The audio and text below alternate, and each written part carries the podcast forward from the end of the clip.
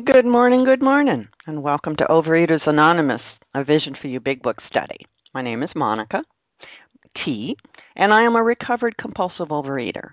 And today is Friday, the 17th day of October 2014. And today we're reading from the Big Book. We are in the doctor's opinion. We are on page XXVIII 28 and and we are going to be starting on the second paragraph frothy emotional appeal. And today's readers are the 12 steps kathleen m the 12 traditions santa h and then sharon h janice m and anita l. And the share code for yesterday thursday the 16th day of october is 6960 6960 OA Preamble Overeaters Anonymous is a fellowship of individuals who, through shared experience, strength, and hope, are recovering from compulsive overeating. We welcome everyone who wants to stop eating compulsively there are no dues or fees for members. We are self supporting through our own contributions, neither soliciting nor accepting outside donations.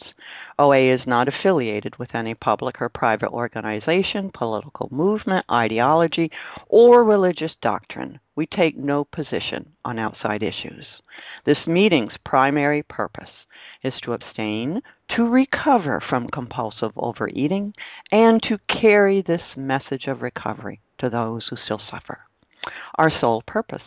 OA's fifth tradition states each group has but one primary purpose to carry its message to the compulsive overeater who still suffers. At a Vision for You Big Book study, our message is that people who suffer from compulsive overeating can recover through abstinence and the practice of the 12 steps and the 12 traditions of Overeaters Anonymous. And I will now ask Kathleen M. to please read the 12 steps. Good morning. This is Kathleen M., recovered uh, in Virginia. Number one, we admitted we were powerless over food, that our lives had become unmanageable. Number two, came to believe that a power greater than ourselves could restore us to sanity. Number three, made a decision to turn our will and our lives over to the care of God as we understood Him.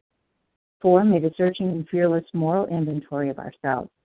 Five, admitted to God, to ourselves, and to another human being the exact nature of our wrongs. Six, we're entirely ready to have God remove all these defects of character. Seven, humbly asked Him to remove our shortcomings. 8 made a list of all persons we had harmed and became willing to make amends to them all.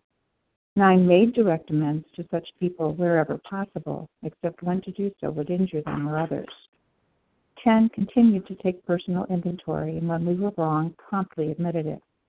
11 sought through prayer and meditation to improve our conscious contact with God as we understood Him, praying only for knowledge of His will for us and the power to carry that out. 12 Having had a spiritual awakening as the result of these steps, we tried to carry this message to compulsive overeaters and to practice these principles in all our affairs. Yes. Thank you, Kathleen. And I will now ask Santa H. to read the 12 traditions. Good morning. My name is Santa H. from New Jersey, a grateful recovered compulsive overeater, and these are the 12 traditions of Overeaters Anonymous. 1. Our common welfare should come first. Personal recovery depends upon OA unity. Two, for our group purpose, there is but one ultimate authority, a loving God, as he may express himself in our group conscience. Our leaders are but trusted servants, they do not govern. Three, the only requirement for OA membership is a desire to stop eating compulsively. 4. Each group should be autonomous, except in matters affecting other groups or OA as a whole. 5. Each group has but one primary purpose to carry its message to the compulsive overeater who still suffers. 6. An OA group ought never endorse, finance, or lend the OA name to any related facility or outside enterprise, lest problems of money, property, and prestige divert us from our primary purpose. 7. Every OA group ought to be fully self supporting, declining outside contributions. 8. Overeaters Anonymous should remain forever non professional, but our service centers may employ special workers. 9. OA as such ought never be organized, but we may create service boards or committees directly responsible to those they serve. 10. Overeaters Anonymous has no opinion on outside issues. Hence, the OA name ought never be drawn into public controversy. 11. Our public relation policy is based on attraction rather than promotion. We need always maintain personal anonymity at the level of press, radio, film, television, and other public media of communication. 12. Anonymity is a spiritual foundation of all these traditions, ever reminding us to place principle before personal, personalities pass. Thank you, Santa. How our meeting works.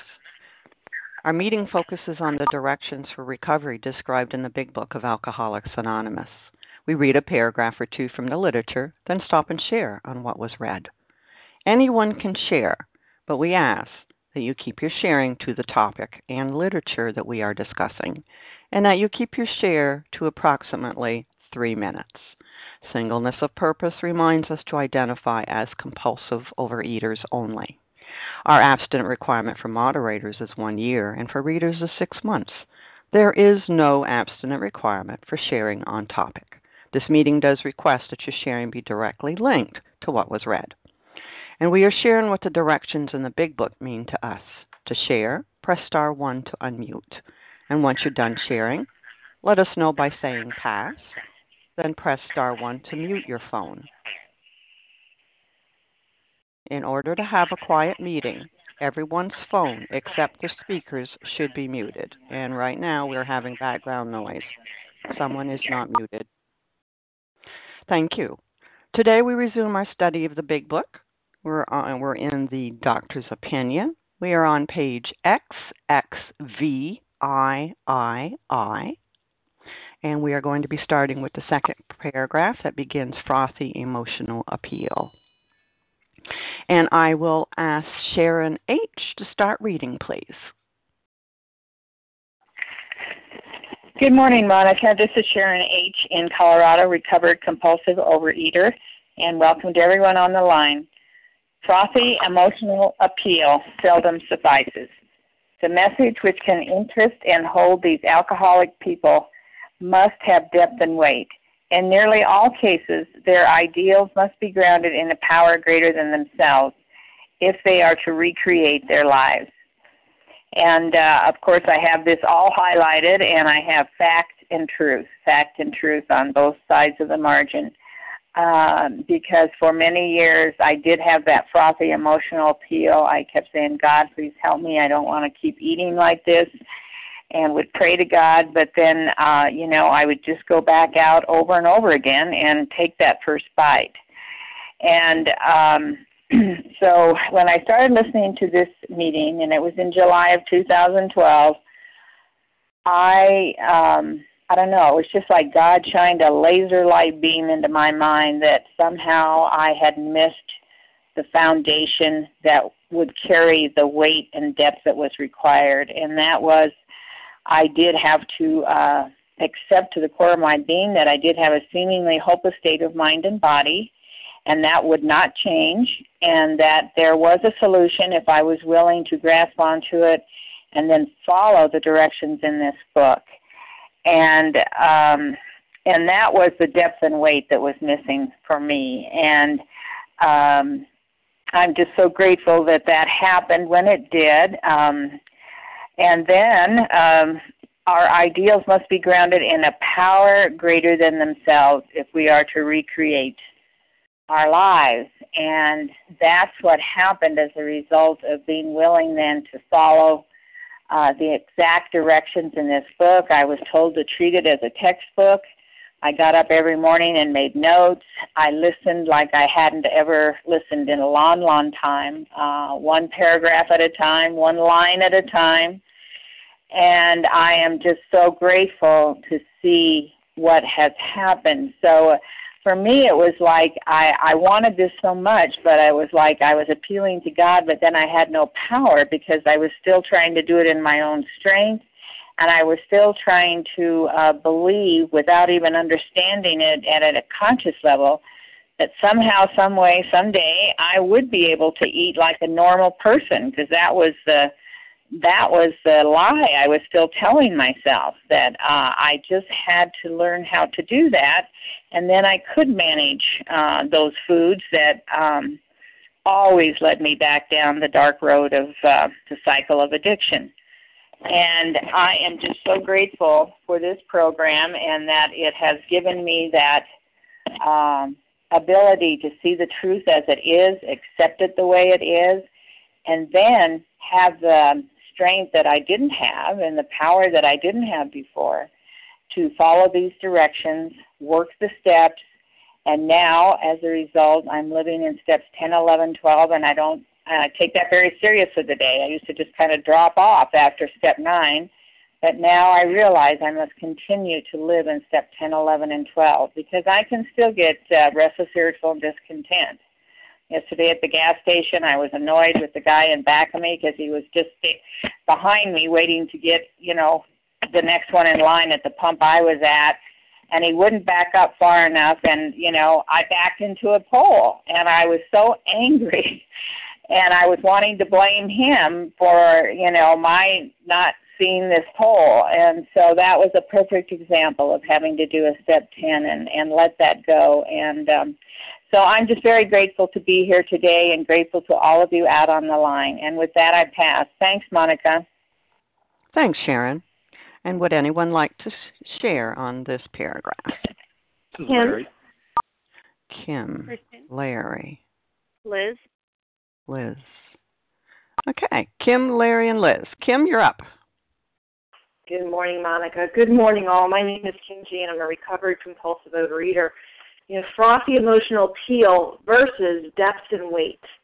You know, frothy emotional appeal is what people who don't have our problem give us. They give us all that great advice. You know, push away from the table, only eat half. You know, just diffuse your willpower. And depth and weight is what we hear from someone who suffers from our disease. That's that idea of experience, strength, and hope.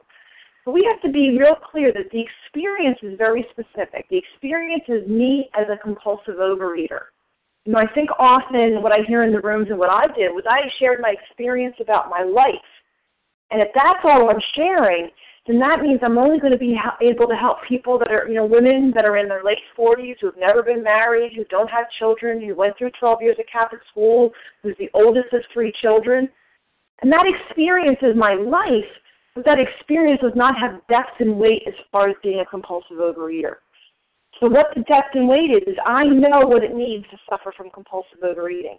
I know what it means to white knuckle it through a day at work where they're having donuts at a at an office party and you make it through only for the next day to see the donuts at the top of the trash and to eat those donuts. I know what it's like to pick babysitting jobs, not by what the kids are like, but what food is in the pantry.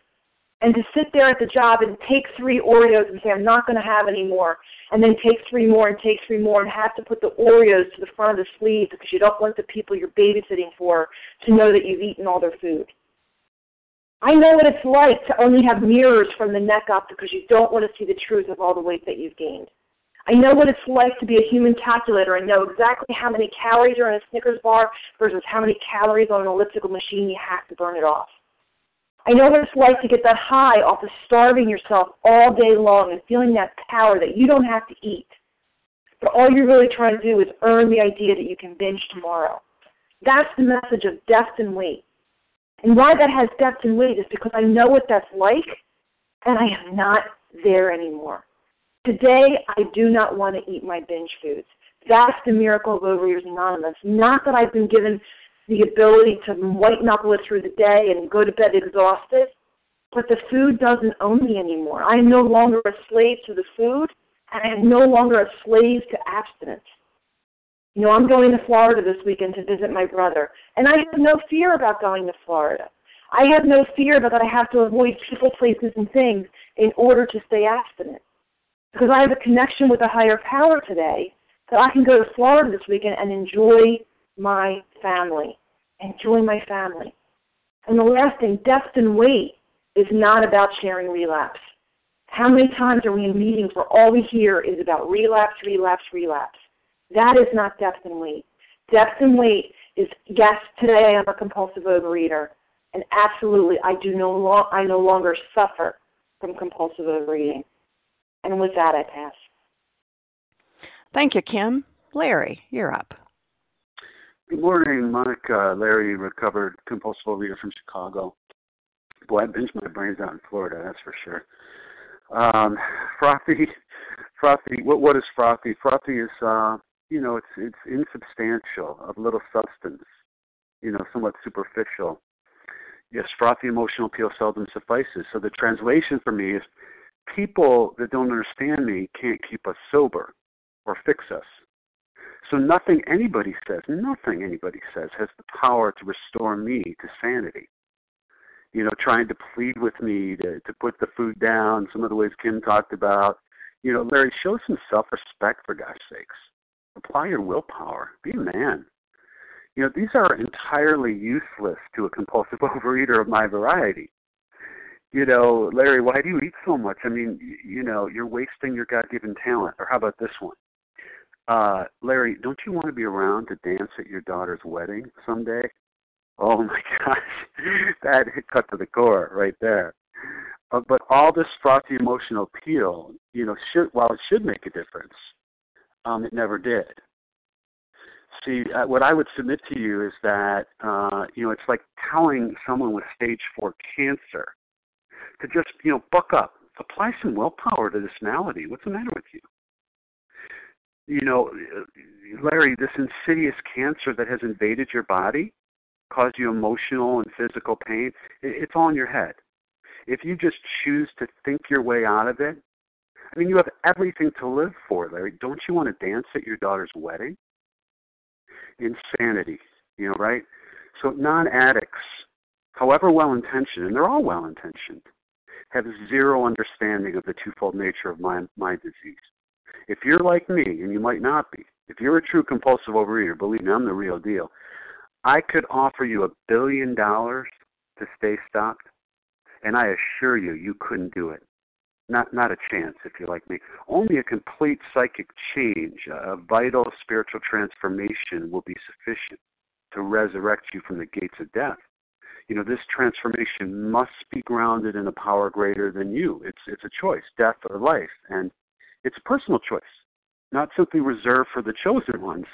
You, every one of us on the line today, if you're hearing this message, you can indeed recover provided you apply the specific set of spiritual actions suggested in the Big Book. It, you know, it says it's simple but not easy. A price had to be paid. What price?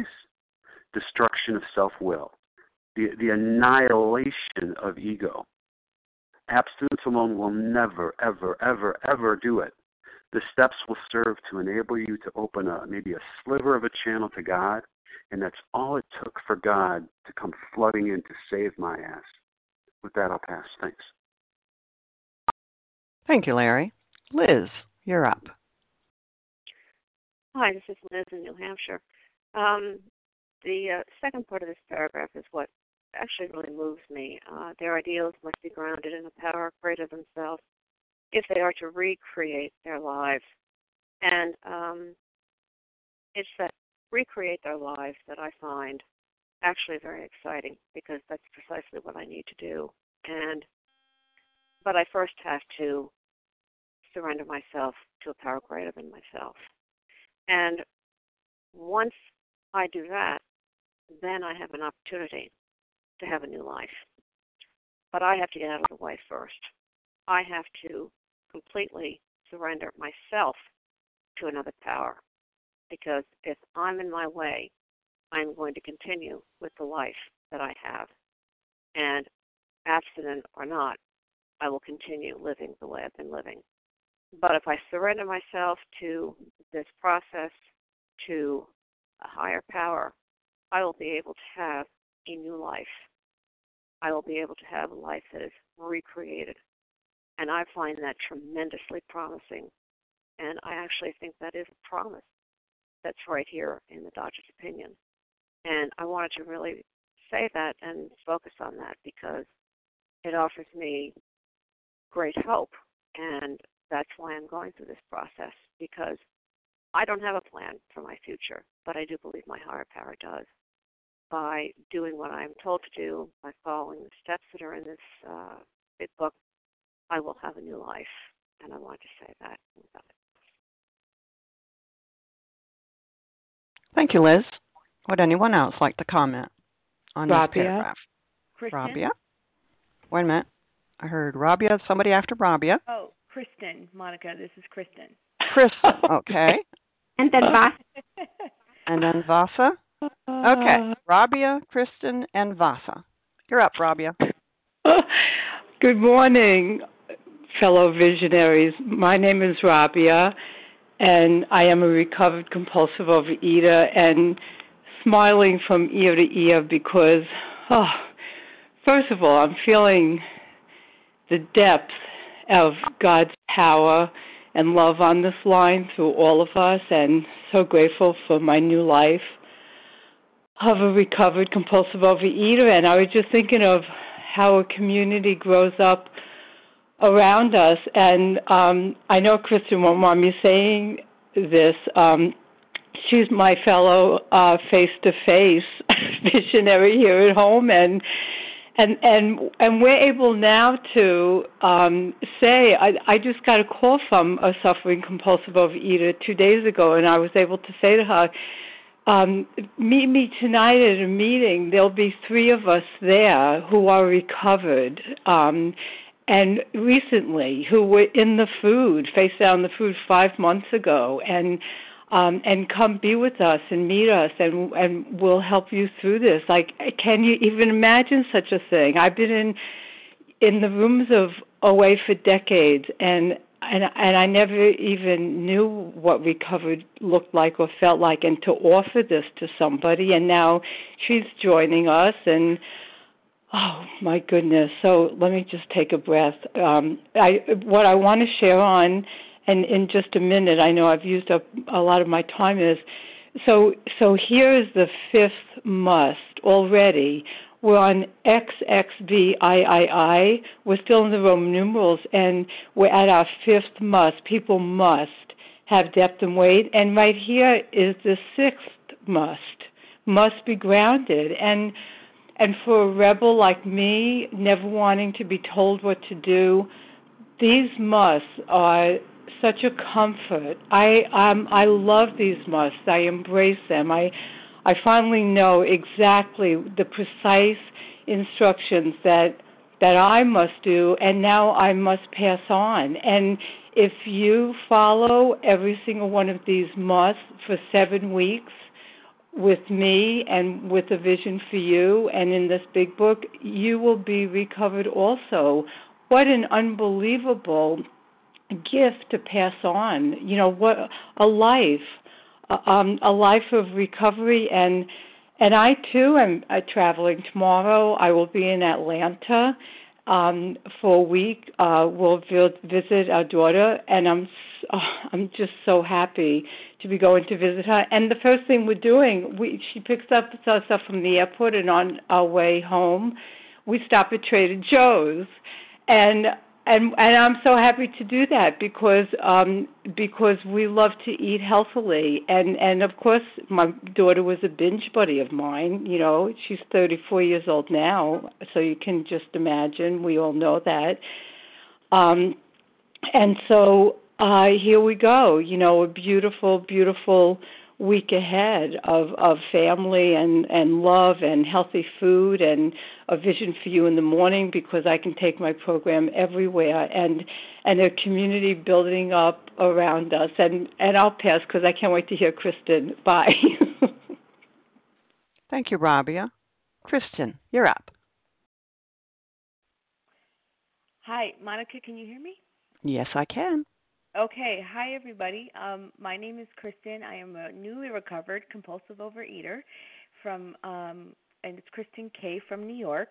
Um, I want to uh, first of all just uh, thank everybody for being on the call this morning. Um, actually, this is my first time calling in. I've, I've listened obviously for the last several months, but this is my first time actually um, calling in and, and sharing. So I just um, I have I had to share. I was uh, when I knew we were on this paragraph, I purposely made myself available to get on the call this morning because I love this paragraph. I remember um, a year ago I was introduced to um, the big book and you know, especially the doctor's opinion. And um, I remember reading this paragraph and like the frothy emotional appeal seldom suffices, and you know, just the musts, the two musts in this small paragraph, and the depth and weight. And um, and I even then I was drawn in. However, I wasn't really committed. You know, unfortunately, I had to go out and do more experimentation and do more research and be, hit a, a hit a greater bottom with the food in order for me to come back to this fellowship crawling crawling to my you know and I was grateful I found someone that was able to guide me through you know be a guide to me through this to give me that depth and weight because I was under frothy emotional appeal. I still thought I could do this with a diet. I still thought you know, again, you hear a lot of I, right? so I still thought, I still thought, and you know, it, I couldn't, and you know, it took a good friend of mine in in my other program to be like, Kristen, you know, I think you really need to go back to um to OA, and then through OA, I, I, you know, and through recovery, I found my guide, and you know, and I've been saying for a long time in my program that like I know the big book, I know this is the answer, but I didn't know how to get the answer. I didn't know how to you know get to that point. point and so i'm just grateful that like it's so clear must have depth and weight you know here's the for an alcoholic for alcoholic people must have depth and weight. And um the depth and weight for me has definitely been going through and i've been in recovery in like another fellowship for many many years and i never no one ever talks about the big book. I don't understand you know? And it's just it does it lights me up today. You know i was able to take someone through the doctor's opinion last night. I mean you know it just it must have depth and weight and that's through this this text and um and then again their ideals must be grounded in a, a power greater than themselves and for me, that my higher power has definitely brought me to this point. Is definitely talks to me through all of you, through the words of this um, text this morning, and like someone else said on the line, you know that they are to recreate their lives. You know that is a promise. You know we hear, and I'll end with this. You know on the when we first open the text, it says how a hundred thousands, how many thousands of men and women have um, recovered from alcoholism. And then here it talks about they are to recreate their lives. Like this these are promises. They are telling you, you go through this, your life will be changed forever. And, you know, with the help of a higher power and all of you, I'm just I'm really grateful to be on the call this morning. Thanks. I pass. Thank you, Kristen. Vasa, you're up. Yes, thank you. Good morning, everybody. Thank you, Monica, for your service, and thank you, uh, thank you everybody for being here. And I'm a grateful, uh, recovering compulsive overeater calling from Foxborough, Massachusetts. And I'm just so grateful I started the big book. And I remember questioning my sponsor in those years, but I don't drink, you know. She said, "That's okay. Just ca- just cross alcohol and put food on the top." And that's what I did. I substitute uh, a food for the alcohol. She said the disease is the same thing, you know. No, like I was not in the gutters, I was not homeless, you know. I, you know, I didn't get to that that point, but it was getting progressive for me, and I don't know where I'd be today if I kept on doing what I was doing. So my idea had to be smashed. Doing it my by myself, it just did not work it's not like I didn't try. I tried over and over all kinds of different diets. I experimented with the food, especially with the sugars, like the alcohol, like putting milk in the in the alcohol to thin it out or not to make it as strong. I did all that, but I still could not do it, you know, by myself. And I was I felt relieved in many, many ways that you know, I needed to find a power greater than myself to help me. And at that time, I was just so ready. You know, I said, I didn't say this to my sponsor, but I, in my mind, I remember saying, you know, I don't care who does it for me as long as I don't have to do it by myself. I just surrendered. I just surrendered. It just did not work. You know, I was in so much pain. And um she said surrender and work the steps the way they're laid out. And that was the key for me and uh, this is what I must do. Follow the directions, and it's all here. It's all laid out in the big book. And I remember she would say, just bring the body, the mind is going to follow. You know, don't ask too many questions. You know, just listen and listen and do and do. And that's what I did. And that's what has worked for me. And I am just so, so grateful. And you know what? If I was at a meeting, I still have a hard time leading meetings, you know, like OA meetings. I like small groups up to 20, 30, or 40 people. But if I was in a group like this with 150 or 200 people, I'd be so like afraid that you know my fear would probably stop me from sharing my experience and strength and hope. It's so much easier for me to share because there's not this big huge crowd in front of me. But anyways, I, I couldn't even read the tools at the beginning of my program. So little by little, God gave me the strength and the courage to just open up. And and other people, I you know, they had the same fears and they had the same worries as I did, and I could see the courage in them.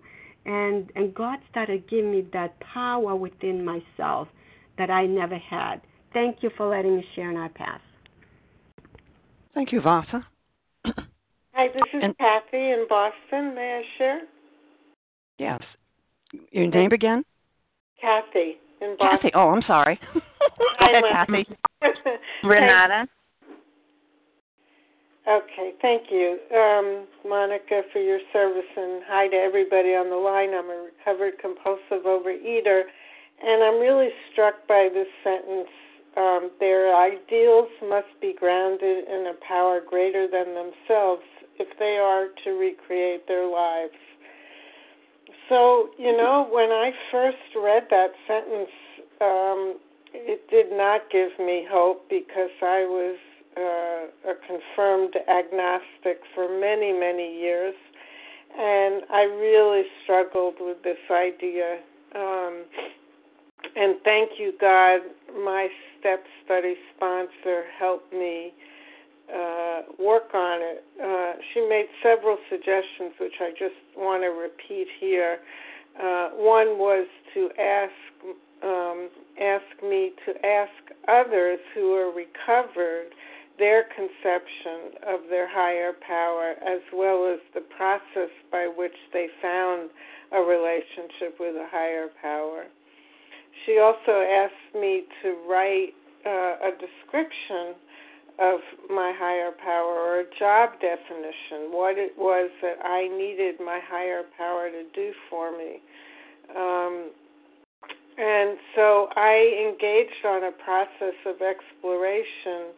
And as I worked through steps two and three in particular, um, I did find that power greater, greater than myself who could give me depth and weight and the power um, to abstain from compulsive overeating and to do the inventory work required in order to recreate my life. So I just wanted to point out this is a powerful statement, and it also can be a bit intimidating for those who start out with no conception of a higher power at all. And with that, I pass. Thank you, Kathy and Ren- Kathy and Renata. I did hear you earlier. You're up. This is Peggy. And now I hear a Peggy. Renata, are you available? Yes. You're up. Yeah. And then Peggy. Hi, Monica. Yeah. Thank you. Good morning, everyone. This is Renata, recovered compulsive overeater in New York. Um, I also want to focus on um, their ideals must be grounded in a power greater than themselves if they are to recreate their lives. You know, like we read in the paragraph before, you know, my life was unmanageable, right? I had problems that become astonish, astonishingly difficult to solve. And so if I really believe, if I really live an, an sorry, a unmanageable life, I need to recreate my life. I need to have a new life, and um, the only way to do it is through a, a power greater than me. I can't do it on my own. You know, I want to read uh, passage on page 43, paragraph 3. It says, once more, the alcoholic at certain times has no effective mental defense against the first drink. Except in a few rare cases, neither he or any other human being can provide such a defense. His defense must come from a higher power. You know, like in the beginning of the paragraph back on doctor's opinion, it says frothy emotional appeal seldom suffices. And for me, the best example of that is um, like when I I took diet pills because that took away the desire to eat. I could not eat if I took those pills. But that obsession of the mind, it was so strong that when I really needed to eat, I didn't take the pills. And uh, you know, that proves to me that no matter what I use, like whatever human power, whatever human resource I use, it didn't solve my problems. It didn't keep me away from the food. And uh, my only hope is to have a power greater than me that can restore me to sanity. And uh, with that, I pass. Thanks. Thank you, Renata. Peggy, you're up. Uh, this is hi, Susie. This, hi, this is Peggy, uh, compulsive overeater in Boston. Can you hear me? Yes, I can. Okay. Um, I um I like this paragraph about needing a power greater than um, than ourselves to uh, to restore us. Um, I have um, come to respect the power of the addiction recently. The way you respect the power of a hurricane, it's uh, it's really strong. I um, I recently had an experience where I would have uh, severe dehydration and I could drink a gallon of water and still not feel right. And it was accompanied by muscle pain and joint pain. And um, I heard someone on the special edition talk about having arthritic symptoms as a result of uh, foods that she was eating that was bad that were bad for her. So I examined what I was eating before I had these bouts of dehydration, and I was able to identify it was Greek yogurt so I stopped eating the Greek yogurt. I don't need it. There's plenty of other food. But uh, when I was out doing uh, a little extra research, I started having the muscle pain and joint pain again. I thought, oh, well, what is this about? And I realized it was bread. And I was not able to say to just put it down. I um, and I found myself in that peculiar situation where I was watching myself doing something I did not want to do, that I said I wasn't going to do, that was causing me physical and psychic pain. And it was only when I was entirely abstinent from flour that um, I could I could stay away from those foods. So that the power of the addiction is so strong you've got to have a counterweight to that. You've got to have another power stronger than that one to recover. Uh, thanks for letting me share, and I pass. Thank you, Peggy. Okay. And Suji, I heard Suji earlier. Can I share after? I didn't hear your name. Rakefet. Hi. Rakefet. Okay. Suji, you're up. Okay, Monica, and everybody else. Thanks so much, everybody, for sharing. So, so this paragraph is great. It goes from the frothy emotional appeal to the being grounded in a power greater than themselves to recreate their lives. Wow. Ooh, so let's see. I'm going to try to relate this beautiful writing to personal experience. So, so my family was the place of frothy emotional appeal and also lots of God. There was lots of God there, but I was sure into the frothy emotional appeal. So it went something like this. It was a Jewish family, so I love the story of the Jews that I heard. The story of the Jews is they tried to kill us, they failed. Let's eat. Oh boy, let's eat.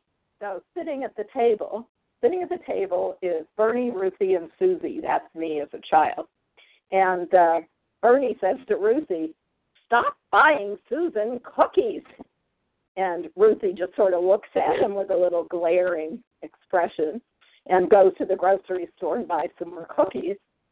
And and Susan, who the stop sure that Susie happened to my father. So Susan says, hmm, I can go to the store and buy my own cookies. I don't need mom to buy them. And and there's this blame game that's going on and that's just horrible. And and everybody's at fault, including me, especially me. Ooh, I'm drowning in the blame game. But and I'm full of frothy emotional appeal. I can buy my own cookies. Mommy can't suppress me anymore. Woo, it's all her fault. And and then 23 years ago, I moved from Boston to Philly. I moved. At, I now realize in my recovered state, what I realized is I stopped fixing my mom, who was a food addict, a mild food addict like me, and a heavy duty codependent like me too. And so I came here, and and I missed her hugely, and I started eating in earnest. I I had never weighed as much as I did when I moved here, and and I got fatter, and I stayed in obesity for the entire time I was here until I walked into the rooms of OA and I was surrendered because I'd been facing the demons and I was surrendered. Thank you, God. And all the frothy emotional appeal in the world wasn't working on me anymore as far as the food was concerned. But boy, oh boy, was the magic magnifying mind operating, and and that's what can really kill us it's it's that obsession and the magic magnifying mind that that inflates us and deflates us and keeps us at the extremes of emotion. And and that's frothy emotional appeal too. And and where where did I go when I came here? I now I have perspective. Here's my perspective. I came here and I came into OA uh, uh, between two and a half and three years ago. The food was surrendered as best I could at the time. And what I realize now is I was willing to do the work of grief. That when you give up that food, the nastiest piece of work is also God's greatest gift to us the God smack, the grief smack. Grief is a process by which you can give up your old behavior and start something a whole lot better, which is living your life as a recovered person. And to do that, you need to do the steps. The steps are our guide. They simplify it because I've got an incredible mind. It's filled with tricks and it's very magic and magnifying. And without God's help, I can't do that grief. But God gave me work to do. And we have grief. When you come in here, there's a big piece of grief putting down that food. And that is the work that you have to do with your higher power and with whoever can guide you through it here. And there are lots of us who are willing to take you through in whatever part you're ready to do. But but that's that's um, that's my perspective in my recovery. Thanks for letting me share. I pass. Thanks, Suji. Excuse me. Rakefet, you're next.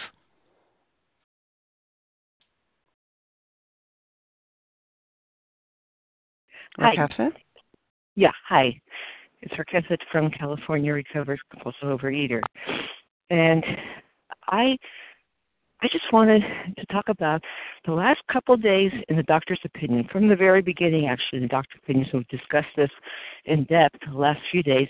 That I have a physical allergy. I have a physical allergy to any any food that contains my binge foods ingredients or is unweighed. I also personally have a problem with unweighed foods with, with quantity, so I always everything I eat is weighed. But I learned that. We learned that in the doctor's opinions. We have a physical allergy, and as soon as I consume something, it doesn't matter how small, it doesn't matter how minute, as soon as I consume it, I'm off and running. My allergy has been triggered, and I'm back into my disease full force. And also, that will happen if I eat something that's unweighed. In my personal case, it's also if I eat some unweighed food that's extra, I will also go back into the hell of a physical allergy. So, what you know, we but that doesn't stop me. I know those things. I know those things intellectually. I know that it's all been explained, and I uh, and I know it from practice. It's happened to me many many times, and so refraining from from consuming physical refraining from consuming binge foods is not enough for me because I will always go back to the binge foods. Yeah, I know that if I refrain totally, then I won't have a problem. But I can't refrain. No matter how hard I try, I can't refrain from picking up another binge food again. And that's because I'm a real alcoholic slash compulsive overeater. And so this is telling me thank goodness, that in order to stay stopped, in order to get my life back, in order to recover, there has to be more. There has to be more than refraining from my binge foods. Every form, every shape of my binge foods, there has to be more. And that's the message of depth and weight, and that is reliance on a power greater than myself. And yeah, because the other part is not going to work. It's just not going to help. It's not enough. I need more, and I need I need a higher power and that's what this is telling me. And this is what has helped me get beyond that uncontrollable craving of picking up my binge foods. Thanks for letting me share. Thanks Rakefet. And this is Monica, and I'd like to jump in here for a minute or two. And this is Monica T. I am a, com- recovered compulsive overeater. So, uh, what do I get out of this paragraph? Well, frothy emotional appeal seldom suffices. Oh my God you know yeah i got the you know the emotional appeal the you know the the knowledge from the the doctors and the friends and the family but oh my god what about my own frothy emotional appeal? I cried i screamed i hollered i begged for years and years and years. Monica today you're going to be a good girl. And it never worked.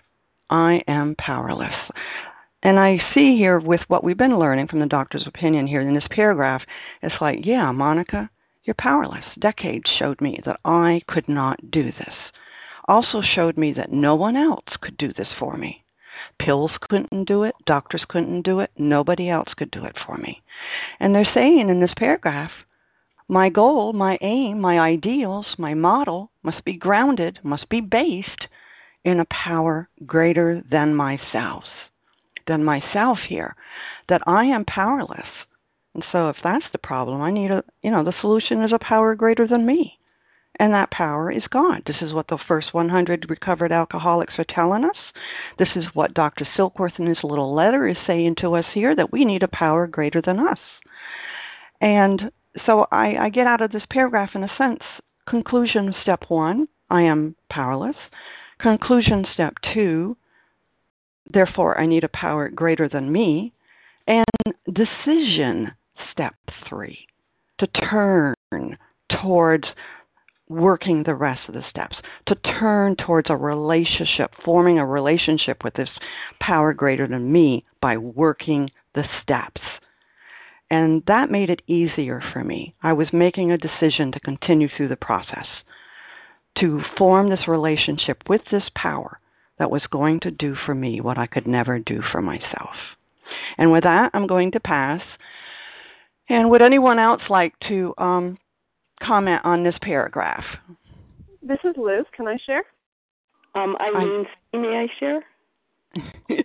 Sorry, I didn't get either name. Was Liz the first one? Yes, it was. Liz, and then the second person? Eileen C. Eileen.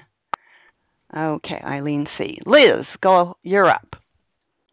Okay. Good morning. This is Liz. I'm a recovering compulsive overeater from Pennsylvania, and um, I wanted to relate uh, what was read and what's been shared this morning to a statement on page 85 of the Big Book, which says, We have not even sworn off. Instead, the problem has been removed. And uh, just thinking about that contrast between um, simply abstaining from my binge foods and finding a power greater than myself that can recreate my life.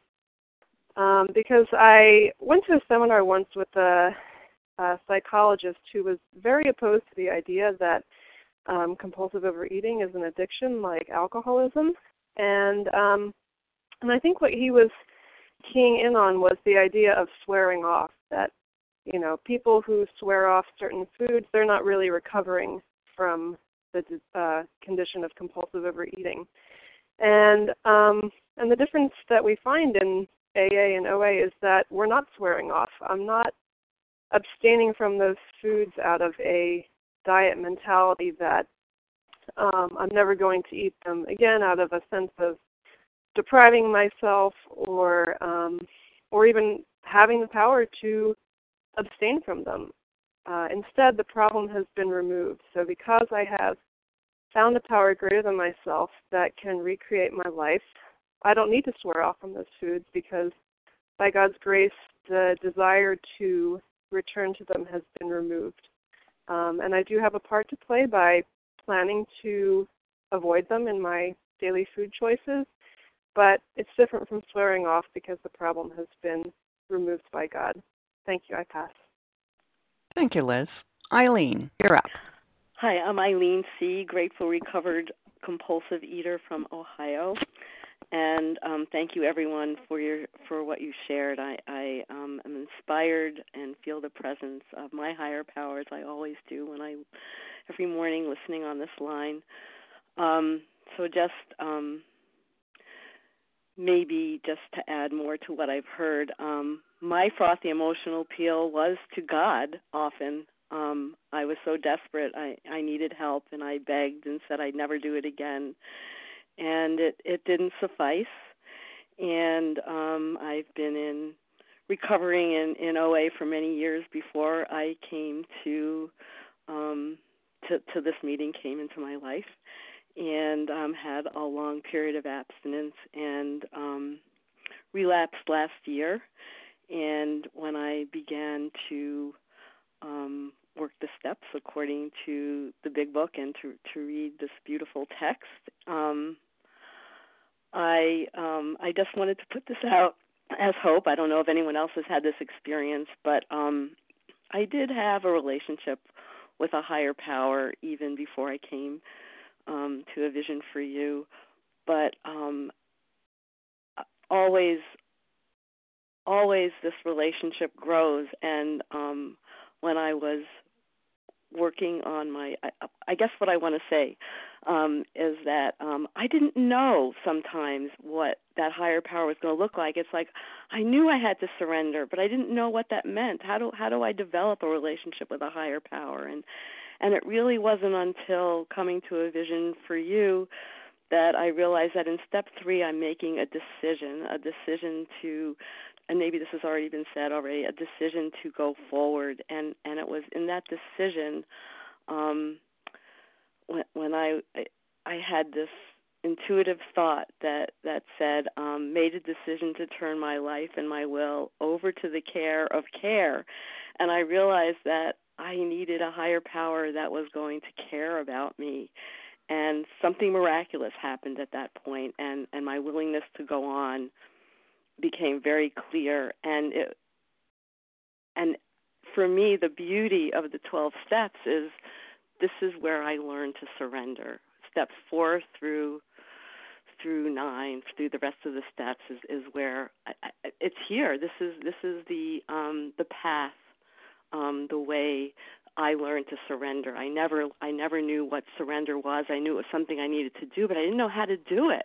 So just for me, it's just this beautiful process where um this this is what surrendering is and this is where I learn and grow and get to know the who my higher power is and deepen my relationship with my higher power. So thank you for letting me share and thank you everybody. Um, and thanks everyone for your service. And with that I pass. Thank you, Eileen. And with that, we have come to the end of our time here this morning. And I would like to thank everyone who has shared. And we will now close with the reading from the Big Book on page 164, followed by the Serenity Prayer. And Janice, can you read for us, please, from A Vision I'd, for You?